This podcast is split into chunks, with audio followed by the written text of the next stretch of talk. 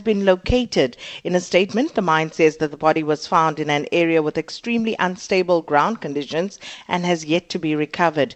The search and rescue teams are continuing to look for the second miner. And for more, uh, we are joined on the line by Impala Platinum spokesperson Johan Theron. Thank you so much for speaking to us this morning. Good morning, Sakile. Now, um, Johan, firstly, if you could just tell us more about the latest developments the search and rescue operations are continuing around the clock. Um, we did find one of the miners yesterday. Unfortunately, he was trapped amongst the rocks in a very difficult position to get to. Um, we've continued looking for the second miner overnight, but up to now we haven't been able to locate him or establish physical contact with him. And what kind of challenges are the rescuers facing? The area in which they work is uh, very constricted. It's also covered with large and loose rocks that are hanging up, and the, there's no support anymore because the roof is basically caved in in the area where they where they're looking. So they have to make sure that while they're moving these rocks by hand, that they look after themselves because there's always the risk of further rockfalls from from above.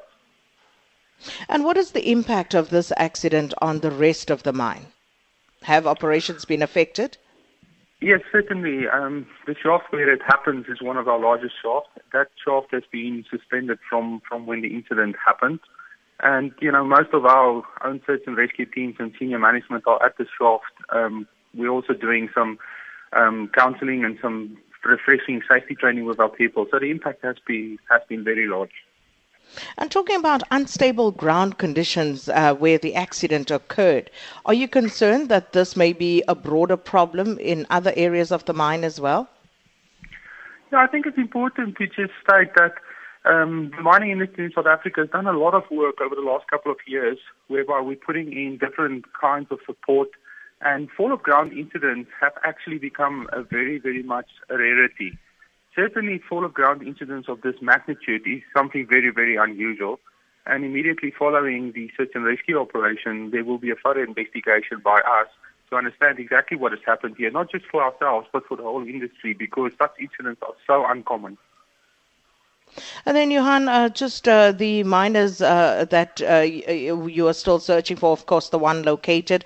Uh, are there any leads uh, that you are currently exploring to help you reach the second miner? And also in terms of recovering the one that you have spotted?